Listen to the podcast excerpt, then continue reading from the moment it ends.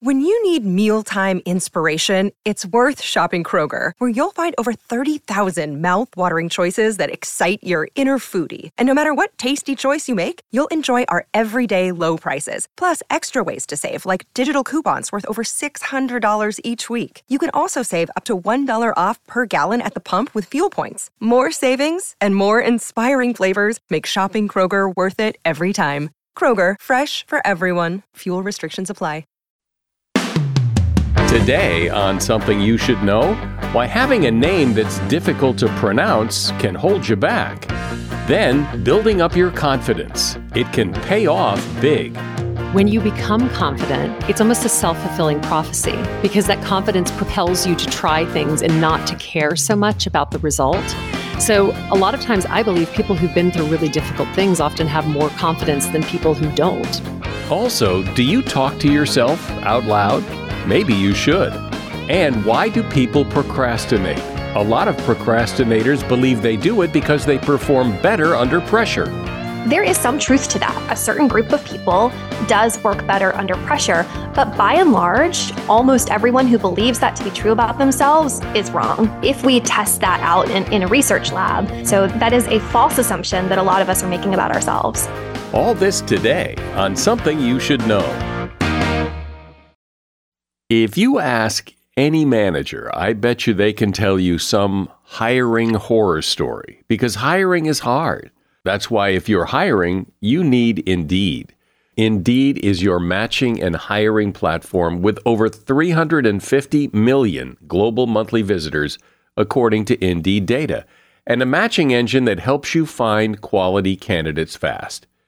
And fast is good, but quality also matters.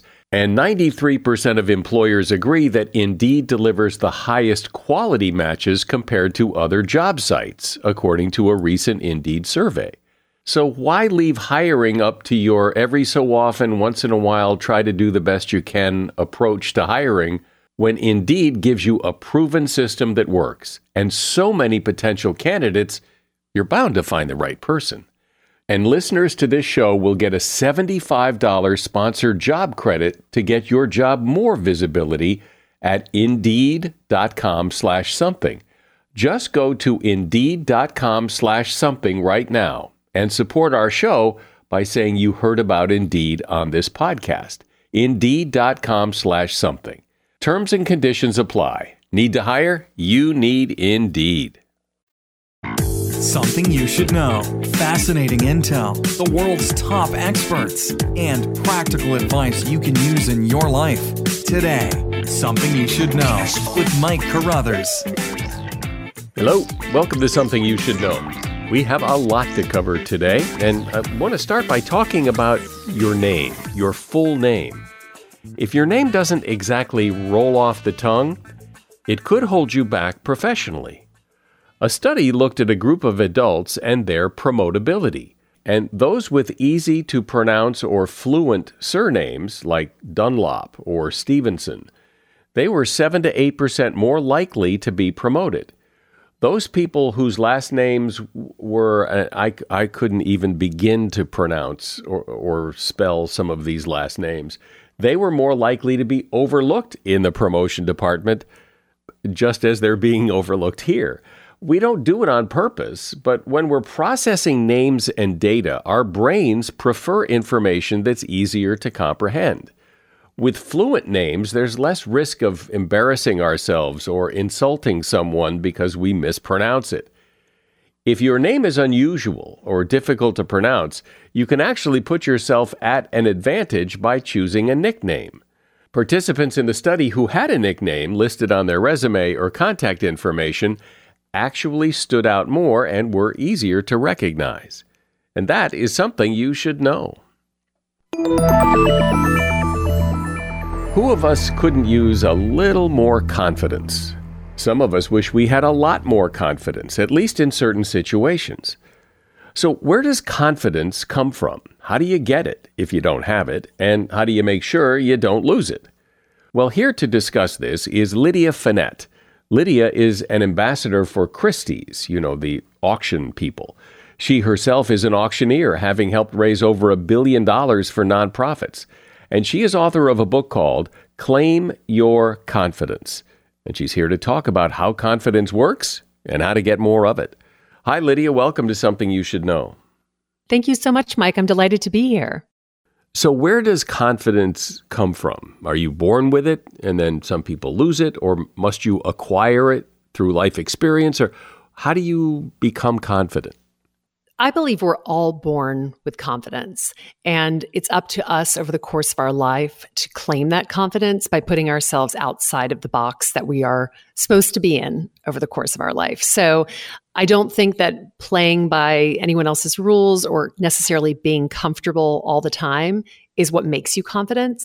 I think it oftentimes happens from pushing yourself into the places that make you a little uncomfortable, that you learn how much you're capable of, and it allows you to grow and really grow into the confidence that I believe we all have within us. Do you know? I don't know if you've done the research or know the research, but how people feel generally about their confidence? Do they wish they had more? Do they think they're fine? Just what's the general sense? I was on book tour for my first book, and the word confidence was something that I heard almost every time I had a question and answer session. So, anytime I would get up and say, you know, at the end of a speech, does anyone have any questions? One of the first questions I would get was always, How are you so confident? Or, Where did you become so confident? Or, most often, do you have imposter syndrome? And if so, how did you get rid of it or how can I get rid of it? So, to answer your question, I think most people don't have it, or if they did have it when COVID came along, I think a lot of people lost it. So, this is the time that we all have the opportunity to reclaim it and to claim what we might have had once in our lives that we didn't feel like we had anymore. And so, if you have confidence, what is it? What does it feel like to be a confident person? I think confidence feels like you are entirely sure of who you are. So if you walk into a room, you're not thinking to yourself, oh gosh, is everyone thinking that I'm not supposed to be here? Or if someone makes a comment about you that you overhear, something that isn't necessarily kind, it doesn't affect you because you realize that that's about them, not about you. It's being comfortable in your own skin and confident in the person that you are at that moment, regardless of what other people around you think or frankly what other things happen around you. I love that definition. That's that you just that's perfect. But here's the thing.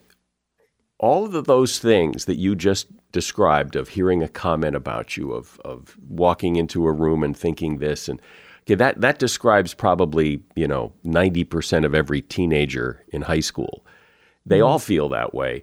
So but there's always those kids in high school or junior high school who seem to have it all together. Now, either they're faking or they have something the other people don't.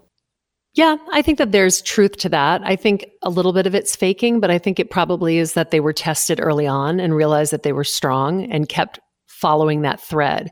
Because the interesting thing about confidence I've found in my own life is when you become confident, it's almost a self fulfilling prophecy because that confidence propels you to try things and not to care so much about the result, but really understand that it's more about the journey. So, a lot of times, I believe people who've been through really difficult things often have more confidence than people who don't because they've already seen that they can stand up again. They can keep going. And as a result of that, it makes them stronger. You know, if you think about someone who's a an ultra athlete or somebody who has exceeded all expectations of what their career should be, they're probably a pretty confident person because they've been knocked down a lot to get to that point. You know, athletes will stand on top of the Olympic gold medal podium holding that gold medal, but at the end of the day, how many defeats went into that to get them there? many, right? But they've overcome it and they've learned from it. So I would think that there are certainly some people who are born with the, you know, Teflon skin, nobody can knock them down.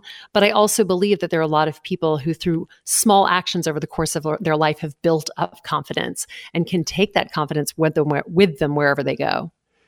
It sounds as if what you're saying is that confidence comes as the result of what you do throughout your life. It's your life experience that will boost your confidence. But how do you deliberately try to get it uh, rather than just wait for things to happen? How do you go out and try to deliberately boost your confidence? I think it, it really comes down to pushing yourself outside of the things that make you feel comfortable. You know, so let's say that you're a person, and I often say this because I teach a lot of people how to do public speaking, that if you're a person who's scared of public speaking and you feel like you have no confidence when you get on stage with a microphone, what is the thing that you don't want to do? Get on stage with a microphone. So, what you should do is get up every single time you have the opportunity to stand up in front of a group of two people, in front of a group of 10 people. You should, if you have the op- opportunity, take a class to make yourself try and feel that failure or feel that greatness. And either side, just keep practicing.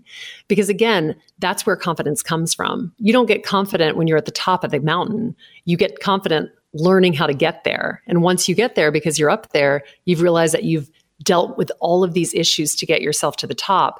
And all of that learning has allowed you to be confident and to continue being confident throughout your life.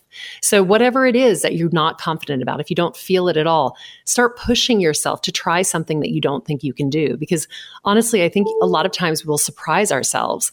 Um, we, we have no idea what we're capable of until we've pushed ourselves outside of that comfort zone. So it sounds like what you're saying is that to gain confidence, you really have to force yourself to do the things that every fiber in your being is telling you you don't want to do. So, where do you get the motivation? I mean, how do you do that? In small steps. You know, it's all about the micro steps when you're trying to do something. So, let's go back to public speaking, since that was something I talked about earlier in the interview. When it comes to public speaking, if your ultimate goal is to be able to stand in front of a room of people confidently and speak, then take the opportunities that are smaller that don't seem quite as large and overwhelming. You know, if there is an opportunity, I'll, you know, I'm a parent of three, so there are a lot of parent teacher moments over the course of the year. What I would say to someone who's trying to be a better public speaker is stand up and ask a question. You have that opportunity. It happens every single month. There's a parent teacher conference. Stand up, once a month and ask a question. Feel that adrenaline come in, understand what nerves feel like. Because once you feel it, you start to recognize it and then it stops it stops holding that fear over you, that grip over you. And, you know, in terms of asking the girl out, I think sometimes you just have to have a leap of faith. Um, but, you know, and other things, there's always the opportunity to practice when the the lift or the setting is low so that you have the opportunity to get better the more you do it. There does seem to be a pretty strong connection between confidence and competence. That if, if you're good at something, if you have the skills to do something well, you probably feel pretty confident at doing it. And the only way to get confident at doing it is to do it. Definitely. I've become a charity auctioneer over the course of my career. But when I tried out, I was young, I was not very good. And I had all of these sort of disastrous nights on stage where I would get up there and something would go terribly awry and I would leave and cry a lot because that was always sort of my coping mechanism for not being competent, but wanting to be more competent and also to gain confidence on stage. And what I learned every single time was that when something happened on stage that went terribly wrong, it prepared me for the next time that it happened again because over the course of a two decade career where you're on stage over 60 70 80 nights a year things do go wrong pretty much every single time. So you know we talk a lot about mic microphones right? That's an important part of your interview process. You want to make sure that it's great. I've been on stage nine times over the course of my career where people have either forgotten to get a microphone or the microphone just didn't work. And so I've had to learn what to do when I get on stage and that happens. And now, if there's no microphone, no problem. I know exactly what to do because it's happened to me so many times. But the first time it happened to me, I was not competent and it was a disaster. I cried for the entire evening afterwards. After I left, I sort of crawled out of there with nothing but shame. But the bottom line is, I didn't die. I survived and I went back and did it again and again and again. And that's where that competency piece, as you said, is such a huge part of confidence because you've learned how to do something, you've spent the time learning how to do it, and it gives you the confidence to try more and to take more on. Our topic on the table today is confidence, and I'm speaking with Lydia Fenet. She's author of a book called Claim Your Confidence. Hey, a shout out to Claritin for supporting this episode and providing us with samples. You see, I'm what you call a seasonal allergy sufferer. Stuffy nose, watery eyes. If you have seasonal allergies, you know what I'm talking about. I don't sleep as well because I'm all stuffed up. Food doesn't taste as good. Luckily, though, for those of us who live with the symptoms of allergies, we can live Claritin Clear with Claritin D. Now, I know people with allergies who just, you know, they just live with it. And, well, that's a strategy. But why? If there's relief, why not try it? Claritin D is designed for serious allergy sufferers. Claritin D has two powerful ingredients in just one pill that relieve your allergy symptoms and decongest your nose so you can breathe better. Everyone in my house who has allergies takes Claritin D. Ready to live as if you don't have allergies? It's time to live Claritin Clear. Fast and powerful relief is just a quick trip away. Find Claritin D at the pharmacy counter. Ask for Claritin D at your local pharmacy counter. You don't even need a prescription. Go to Claritin.com right now for a discount so you can live Claritin Clear. Use as directed. This podcast is sponsored by Monarch Money. Are you saving to reach your financial goals?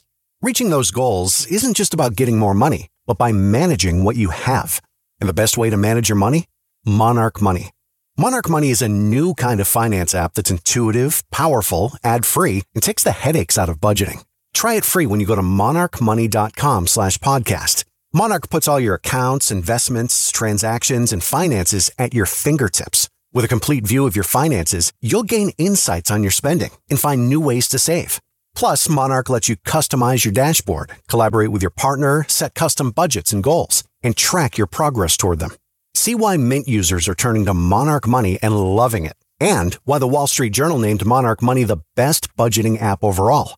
Get a 30-day free trial when you go to monarchmoney.com slash podcast. That's M-O-N-A-R-C-H money.com slash podcast for your free trial. monarchmoney.com slash podcast.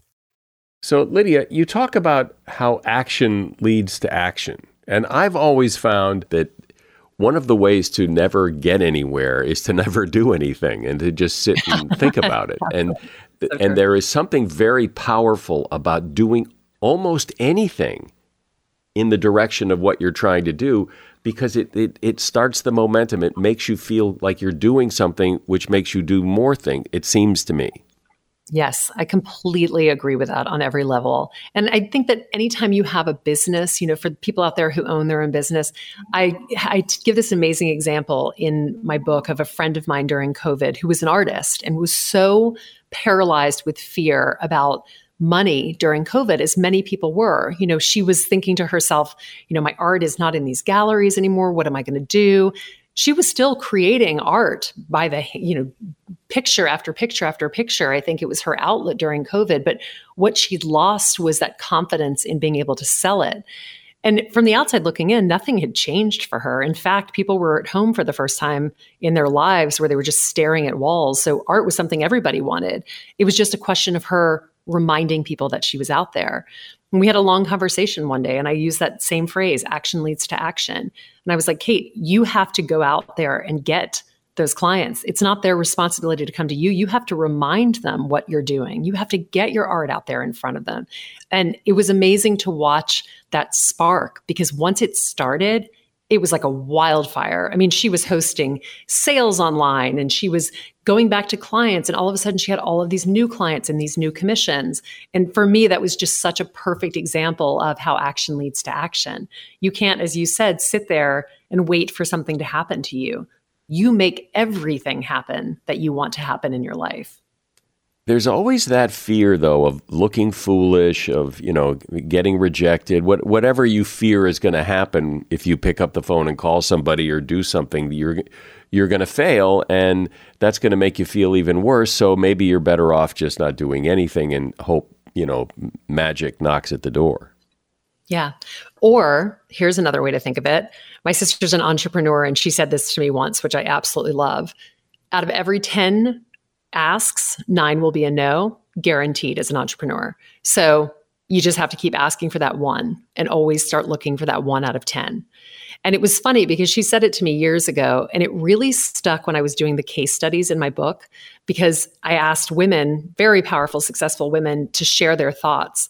And the first person I asked was this very well known anchor on CBS I'd been seated next to her at a lunch in New York and had given her my information and we'd had a great conversation. So I was like, I'm sure she'll do it if I ask. And you know, I sat there. I mean, I can't even tell you. I probably sat there for 10 minutes just looking at the button, waiting to hit send. And her email came back pretty quickly with a, unfortunately, you know, I can't do this contra- contractually. It doesn't work for me. But I had a list of 59 other people behind her. And the amazing thing was after that first no, none of them really stung. Does that make sense? After you've taken that leap and the no has been said or the thing you fear the most has happened, it's actually a lot easier on the other side. So, what I would say to anybody who is scared to take that leap or is fearful or feels like someone's going to think that they're silly or who cares? At the end of the day, if you're living the life you want and the life that you want to create for yourself, it's going to happen. It's going to be part of it. It happens to all of us. But be confident that that does not define you. That's just part of your journey. So embrace it. And remember, nine no's, one yes. And then if two people say no, yes out of 10, you're incredibly excited. Talk about the imposter syndrome because I think that is that I think that's a big problem for a lot of people. I think more people than care to admit it. Absolutely. And going back to what I said, it's something that I hear at almost every Q&A. It doesn't matter man, woman, age, it has no boundaries really. So, imposter syndrome is that feeling you get when you walk into a room and you think you shouldn't be there because everyone around you is much smarter or better or has a better opinion than you do. And sometimes you might be right, but you're not helping yourself by thinking that about yourself. So, what I say in my chapter on imposter syndrome is because I'm an auctioneer, I use acronyms that have gavel related moments. So, I say to slam it down, and that can be summed up in four letters S L A M, slam. So the first, stop counting yourself out before you've even had the chance to get in the room. I'm sure you've heard this, Mike. I've heard this from so many accomplished friends over the course of my life. When someone puts them up for something, an award or a promotion, they're the first one to back out of it. No, no, no, I could never do that. I, I, I don't even really know how. No, I. There's a reason someone's put your name forward. Step into that role. You will learn it. Step into that moment. You will take it. Don't be the person who counts yourself out before you even have a chance to get in the room. The L is for listen. Listen to what someone is saying, not what you think they're saying. So the next time you find yourself going into a negative spiral because someone has said something that you perceive as negative, instead of putting a tail on the end of it that's negative, turn it into a positive spin.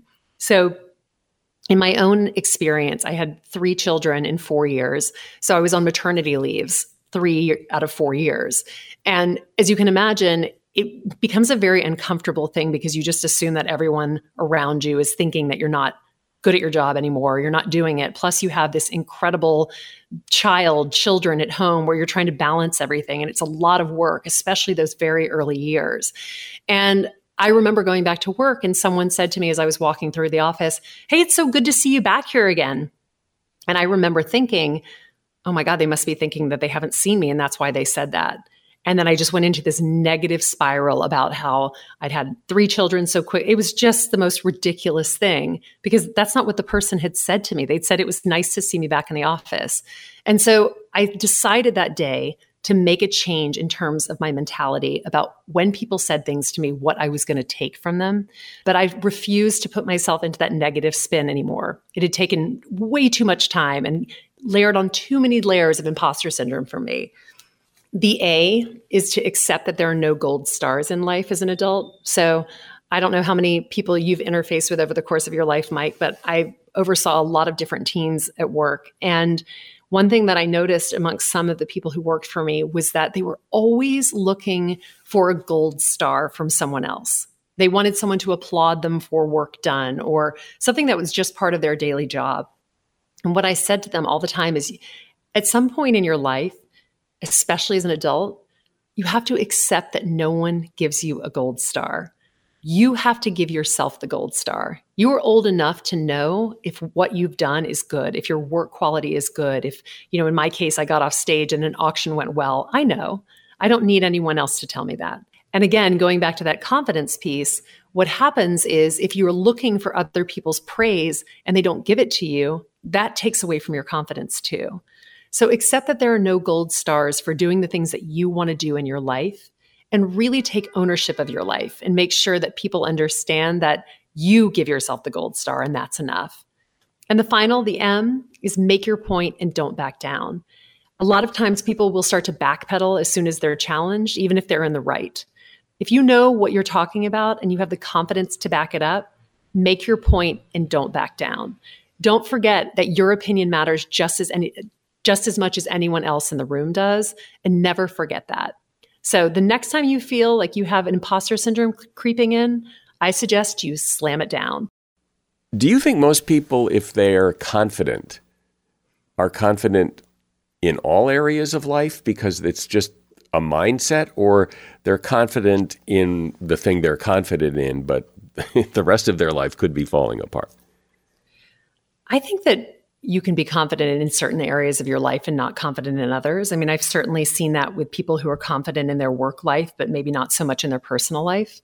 But again, I think at, some point it all starts to blend together. Maybe not when you're 18 years old, but as you move through your life into your late 20s and 30s and 40s and 50s and beyond, I do believe that all of those things do inform one another like you can't be confident at work unless you are somewhat confident personally because you can't walk into a room and own a room unless you're feeling confident on the inside and that's what you're going to need to do to succeed in work. So I do believe that you can have confidence that ebbs and flows in certain areas and I do think that that's something that happens with confidence in general. It, it goes and comes, but as long as you are propelling yourself forward to try new things and to push yourself out of your comfort zone, you will be able to maintain confidence in every facet of your life. Which is exactly what people would love to do, would love to have, is that level of confidence. I've been speaking with Lydia Fenet, and she is author of a book called Claim Your Confidence. If you'd like to check that book out, there is a link to it in the show notes. Thanks so much, Lydia. Appreciate your time. I appreciate your time, Mike. Thank you so much. This was such an incredible interview. You were such a wonderful interviewer. As a listener to something you should know, I can only assume that you are someone who likes to learn about new and interesting things and bring more knowledge to work for you in your everyday life. I mean, that's kind of what something you should know is all about. And so I want to invite you to listen to another podcast called TED Talks Daily. Now, you know about TED Talks, right? Many of the guests on Something You Should Know have done TED Talks. Well, you see, TED Talks Daily is a podcast that brings you a new TED Talk every weekday in less than 15 minutes. Join host Elise Hu. She goes beyond the headlines so you can hear about the big ideas shaping our future. Learn about things like sustainable fashion, embracing your entrepreneurial spirit, the future of robotics, and so much more. Like I said, if you like this podcast, something you should know? I'm pretty sure you're going to like TED Talks Daily. And you get TED Talks Daily wherever you get your podcasts. When you first went to school and put off doing your homework, you probably heard that you should not procrastinate. Why put off till tomorrow what you can do today? And yet, it seems procrastination is really kind of a human tendency. We almost all do it sometimes, and some of us more than others.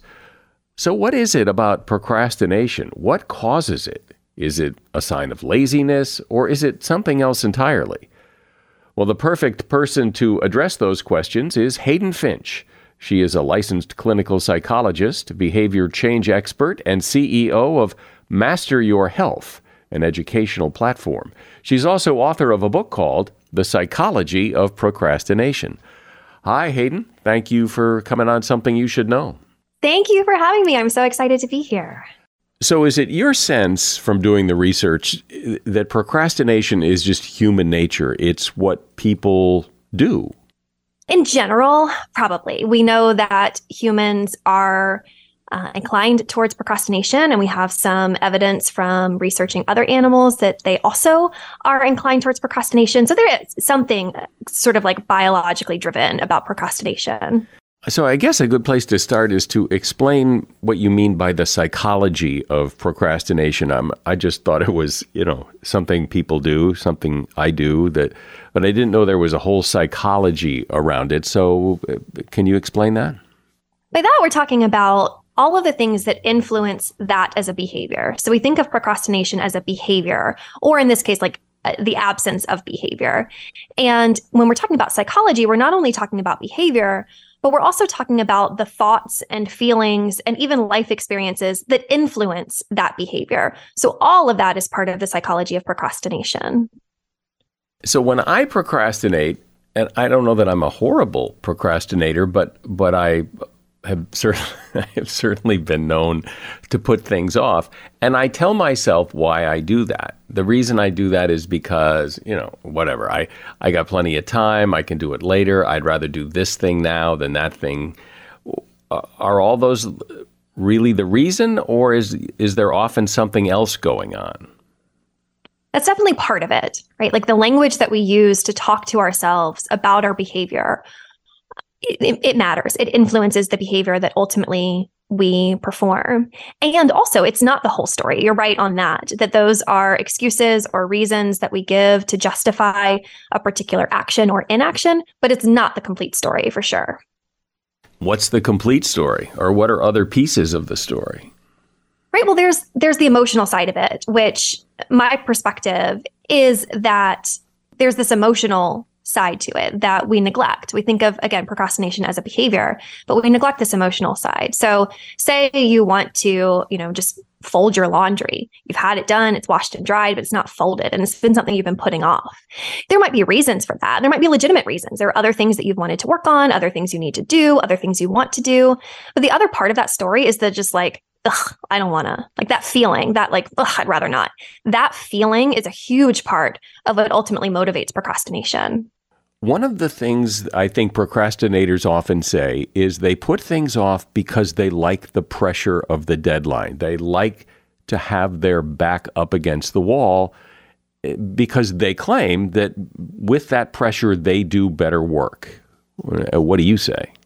There is some truth to that, that a certain group of people does work better under pressure. But by and large, almost everyone who believes that to be true about themselves is wrong. Um, if we test that out in, in a research lab, we find that people actually perform poorer. They they make more mistakes, for example, when they are under pressure versus when they have adequate time to really put some thought into it. So that is a that is a false assumption that a lot of us are making about ourselves. Is procrastination not a problem if you think it's not a problem? um, well, it's sort of not a problem unless it is a problem, right? And and we might not be aware of the problems that it's causing, which is is the trouble. Like we we have evidence that procrastination affects loneliness, it affects um, economic difficulties, it affects depression and anxiety. And it sometimes is difficult to draw a straight line from my procrastination to my financial difficulties. Sometimes it's easy to draw that straight line and sometimes it's it's harder. And so that's the difficulty here is like it can be difficult to know all of the problems that are caused by your procrastination. And also, sometimes the problems caused by your procrastination don't actually impact you so much, but maybe it's impacting your coworkers because you're always responding to emails at the last minute, or the projects that you turn in aren't the highest quality and it doesn't really affect you all that much, but your coworkers or your boss cares more than you do do most procrastinators self-identify as procrastinators? Do they say, "Yeah, I, I procrastinate and I'm proud of it," or whatever they want to say? But but do they realize it in themselves, or do they go, "I don't I don't know what you're talking about"? Yeah, one of the things that I've discovered in my career in the last few years is that even people who don't think of themselves as procrastinators, for example, I'm one of those. It's, it's not something that I've personally ever really struggled with. I realized that even those people are procrastinating on something. And that's been a really interesting exercise for me professionally is to see, oh, oh, me, right? Personally, I don't procrastinate on the typical things like work stuff or school stuff or even my chores, but I'm procrastinating on a whole lot of other things so that I can make sure that I get all of those things done in a timely manner. And when I look at procrastination through that lens, it seems like basically everybody I come into contact with is procrastinating somewhere in their lives to be able to make space for the other things that they're not procrastinating on. So, one of the things that I think procrastinators or, or people in general do, because you hear this thing like, um, you know, work fill uh, expands to fill the time. That if you mm. give yourself plenty of time, it'll take that much time. But if you give yourself five minutes to fold the laundry instead of 25 minutes to fold the laundry, it'll get done in five minutes, and that that would be a good thing. An interesting thing about procrastination is that people who procrastinate habitually tend to be pretty poor at estimating how much time a task will take, which is part of what influences procrastination. And that's related here because if I think I can squeeze it into an hour and that would be like the right amount of time to really do a good job, but to not waste too much time, I could be off on my, on my estimate. So I really have to start watching time in my life and getting pretty good at estimating what is the right amount of time to dedicate to a project. Are procrastinators, I don't know if you've ever looked at this, are procrastinators typically people who are late and are, and or are late people typically procrastinators? I think the second might be truer than the first. Um, people who struggle with punctuality um, tend to also struggle with um, with timeliness in, in, other parts of their lives. It's just a, a difficulty with perceiving time in general. Um, but people who are procrastinators don't necessarily struggle with punctuality necessarily. Their their procrastination may show up with with other things in life. Because one of the things that seems to happen with people who are chronically late uh, that I've noticed and I'm not typically one of them. I I like to be on time. I notice that people who are late don't learn from their lateness and then they're on time the next time because they learned, oh, this is going to take longer than I thought. They're always late. They're, eh, they they never mm-hmm. get it. And I wonder, is that the same thing with procrastinators? Do they not learn? This would have been a lot easier if I had done this sooner, and and so next time I will. There is definitely something to that. We you would think that if I do something and I get a less than ideal outcome, that I would learn from that experience and change my behavior the next time. And that is true in some areas of life. For a certain group of people, and especially people who are habitual procrastinators, that tends to not follow. And so for people who just kind of like periodically procrastinate, yes, like that is probably what keeps them in that periodically procrastinating group of people. The folks who struggle with this habitually probably aren't learning from that experience.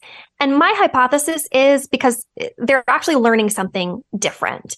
Um, so rather than learning like, oh, like that was, that didn't turn out well, I should do that next time, they're actually learning something different. Like, oh, well, at least I didn't have to deal with that for a month in in prepping for this project or this performance. At least I just had to deal with that for you know a week or something. And so there, there's some other message that they're learning, um, or some sort of like very strong emotional experience that's keeping that behavior pattern alive, even though it doesn't make good rational sense. It just seems that there are people. I guess I'm one of them. I certainly don't do things early necessarily. I'm not one of those people I don't know. Um, I imagine it's somewhat of a sliding scale that you're not either a procrastinator or you're not. It's just it's where you fall on the the scale, and and and I'm okay with it. I mean, it it's it seems to work for me, but it's also a case where I don't really think about that. There's any other way to do it. I, I don't even when I screw it up and I'm late or I don't do as good a job as I could have done. I don't think I necessarily that there's a big lesson there. Yeah, and, and that's that's probably because in your life you've figured out how to manage yourself and your time in a way to keep those catastrophic consequences from being part of your life. Some people aren't able to manage the procrastination that well. And so they do end up with some pretty significant, even catastrophic consequences in front of them. Um, so you're right. Like it's, it's a spectrum, you know, from people who really don't struggle with this at all to people who are struggling with it so much that they're li- they're filing for bankruptcy or they're losing their jobs or they're having other catastrophic consequences. Yeah, that would be a problem. yeah, right. Those would be big problems. So imagine that the advice for procrastinators is something more than knock it off because that yeah. probably doesn't work too well. So what is no. what is it would be great if it did. What is the advice besides knock it off? Yeah. That's it's a great question. And my thesis is that it's less about time management and more about emotion management. So, poor time management, to be clear, poor time management can certainly affect procrastination and improving those skills can definitely be helpful. So these those are things like planners and you know setting priorities for the day and um, you know having some goals and getting organized. All of that that can certainly be helpful. But ultimately, overcoming procrastination requires that you address the deeper emotional stuff that's going on. And you do that how? Well, for one, you have to identify it. So when you're looking at the kinds of things that you're procrastinating, you have to be honest with yourself about what's going on here. Why why is it so hard for me to get my documentation done at work? Oh, for one, like I just don't want to, right? That I don't want a feeling. Um, documentation just isn't fun, and so I'm just putting it off. But two, I also feel kind of ashamed that a lot of documentation has stacked up, and that doesn't feel good. I don't I don't feel good about the job that I've done. I also feel really overwhelmed by how much has stacked up. And I feel scared because I maybe you're a doctor, right? I don't get paid unless this documentation is submitted. And so I'm actually losing out on income for me, my staff. It's hard to pay my overhead. And so they're all of those emotions. And unless you address that anxiety and the overwhelm and, and these other emotions that I mentioned, you're going to have a really hard time sitting down and getting that documentation done because it's not as simple as just sitting down and doing it. It's like confronting the shame and it's confronting the anxiety and it's confronting like the real mass of the problem that is piled up in front of you. Yeah. See, well, that's hard for me to understand because to me it is about mm-hmm. sitting down and doing it. Like the mm-hmm. only way this is going to get done is if you sit down and do it. And yeah, okay, I get the shame and the the the frustration and all that other stuff, but but at the end of the day, the only way it's going to get done is if you sit down and do it. For sure, that's definitely going to be a key piece of it. Like, yes, yes, the task is not going to be done unless you engage with it. What we want to do is make it so that you can engage with it. What a lot of us do when when we're dealing with procrastination is we have the idea like oh yeah i need to sit down and go through the mail. Oh yeah i need to get my documents together for my taxes. We have that idea and so we know that we need to do it. But what keeps us from getting from that idea to actually doing it is typically emotional something else comes up that we'd rather do something comes up that seems more important. We like something comes up emotionally that kind of takes us off course. And that's where we have to kind of put that under a microscope to figure out what happened between the thought i should get my tax documents together and then like the decision to not do it right now. And that's where a lot of good work happens. Well there is this thing that happens. I think it hap- I think everybody can relate to this where you know you're supposed to do something you know you're putting it off because you somehow have convinced yourself to use your example that folding the laundry is much more important and and that in fact mm-hmm. that might actually be fun to do even though it never is fun any other time or cleaning the closet needs to get done even though you mm-hmm. haven't done it in 7 years that's the thing I never really understood is why is it that people do that yeah, so we call this productive procrastination, right? So I'm procrastinating with something else that's also needs to get done, is also important. It's just maybe not the highest priority right now, or not really where I should be putting my time and energy. And that's a really interesting thing. So what happens is, you know, say say what I really need to be doing is getting my tax documents together. But instead, what I end up doing is organizing my closet. When I think about doing my tax documents, there's probably some sort of emotion that comes up in that, like, probably the just like, ugh, that feels like a lot of work, or ugh, I don't really want to do that. So some kind of emotion comes up in there. And then I make a decision. Well, I'm going to do my tax documents anyways, even though I have that feeling. Or, I, you know what? I'm going to go organize the closet right now. I'll come back to this later. And that decision point is really important because if I make the decision to, you know what? I'll come back to this later. I'll just go do the closet right now. That ugh, I just don't want a feeling goes away. And you feel this relief because that feeling disappears. And then even if that second behavior that I chose, in this case, cleaning the closet, even if that's not particularly exciting or fun, even if it's just like a little bit better than doing the taxes, that might be enough for our brains to prefer that. Because it doesn't have to be fun or have to be really that much better. It just has to be like a tiny bit less bad than what we were starting with. Because that relief that you feel in choosing that other option is kind of what keeps this cycle going. My observation is that if it's a task that you're having trouble doing, probably the hardest part of doing any task is the starting. If you can just get started. And so there's that tip, and I've used this myself, is give yourself 10 minutes, 20 minutes to work on a task and give yourself permission to stop at that point. And often you may not stop at that point, but knowing you can stop makes it easier to start.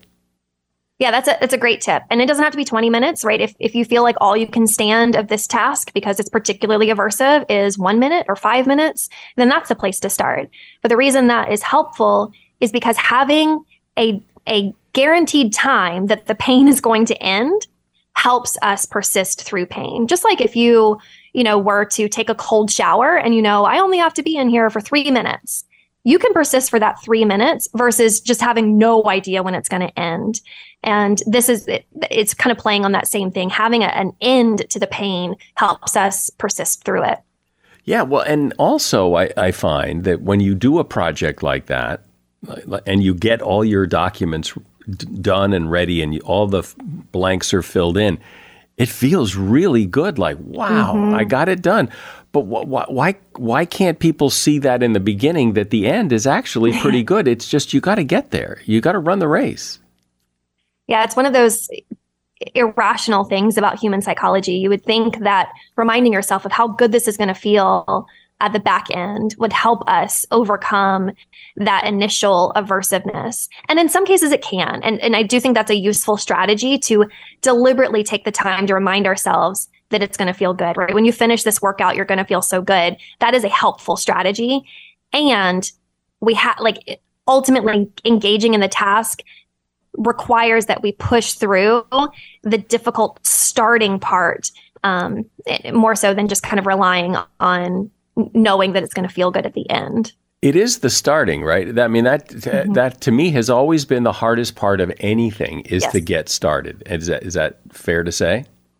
Right. And that's the emotional thing, right? Once you can get started, then the emotions are going to kind of take a back seat. The emotions are there to try to keep you from getting started. And they're really effective at that for a lot of people. But once you can get past that, then the emotions will, you know, go to the side. And then it's a lot easier to continue engaging with it past that. I think generally people have a negative view of procrastination, it, that it's not a good thing, it's not a trait you really want to have, and that procrastination is a sign of laziness or lack of motivation, maybe more than anything else? One thing to keep in mind is that we can't rely on motivation as an antidote to procrastination. That is one of the things that keeps procrastination going is this belief that, oh, I'll do it when, you know, when I'm motivated or I'll do it when I feel like it or I don't feel like it right now. So I'm just not going to do it right now. So some version of I just don't feel like it right now. I'll do it when, when I do that will keep us stuck in procrastination indefinitely. We have to be able to find a strategy to do an activity even when we're not motivated. So motivation can't come before action. You have to reverse that. So take action first and then count on motivation to maybe come down the road, maybe, but we kind of want to just remove that from the equation altogether. Well, I think this is helpful for people because not only is procrastination a problem, but also when you beat yourself up for procrastinating, it makes it even worse. And, and maybe we can stop doing that now. I've been talking to Hayden Finch. She is a clinical psychologist and author of the book, The Psychology of Procrastination. And there is a link to that book at Amazon in the show notes. Thanks, Hayden. Thanks for being here. Yeah, thanks, Mike. This has been a really fun interview. Thanks for the opportunity to, to share more about procrastination with your audience. Do you talk to yourself? We all have this image, I think, of people who talk to themselves as being a little bit odd, but actually, it's quite all right to talk to yourself. In fact, a study published in Science Daily suggests that talking to yourself could actually help you get through life a little easier. They did a couple of experiments. Participants were given a list of objects defined. The first group had to remain silent during their search. The second group was encouraged to repeat the names of the hidden objects as they went looking for them. The self talkers found all the stuff a lot faster than the silent searchers. So you might want to give it a try. Say the next time you lose your keys, repeat the word keys out loud over and over keys, keys, keys. By doing that, you can change your perceptual processing and temporarily turn your visual system into a key detector. And that is something you should know. If you know someone who would enjoy this podcast, particularly if they're a procrastinator or lack self confidence, they might enjoy listening to this. Uh, please give them the link, let them give a listen, and hopefully they'll become a follower just like you. I'm Mike Carruthers. Thanks for listening today to Something You Should Know. The Bigger Pockets portfolio of podcasts are worthy of your investment. We're having a real conversation as real real estate investors. New episodes available every day. It's important to buy where it makes money and not necessarily where you want to travel to. Bigger Pockets, On the Market, Rookie Real Estate, or Money Podcast. The purpose of flipping is to create more cash so then you can reinvest into other types of properties. The Bigger Pockets Podcast on YouTube or wherever you listen.